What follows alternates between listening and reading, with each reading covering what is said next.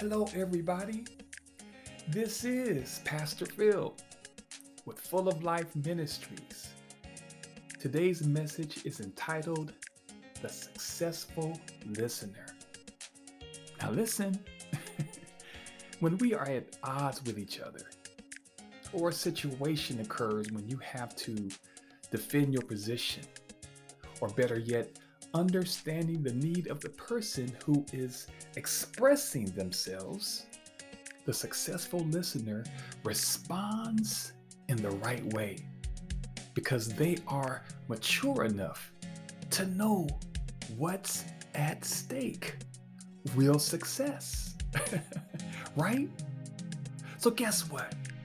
We all have this gift of listening if we choose to use it. Hear the laughter because I believe that listening is probably the most important skill in building friendships and relationships.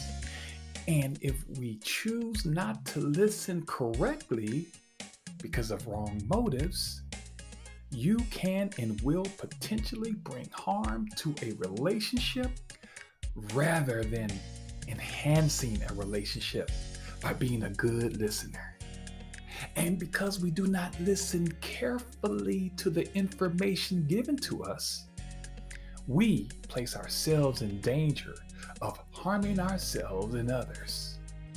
You see, people of God, guess what? Talking is easy, but listening in the right way, well, you get the picture. In the book of James, chapter 1, verses 19 through 21, it tells us, it says, Know this, my dear brothers and sisters. Everyone should be quick to listen, slow to speak, and slow to grow angry. This is because an angry person doesn't produce God's righteousness.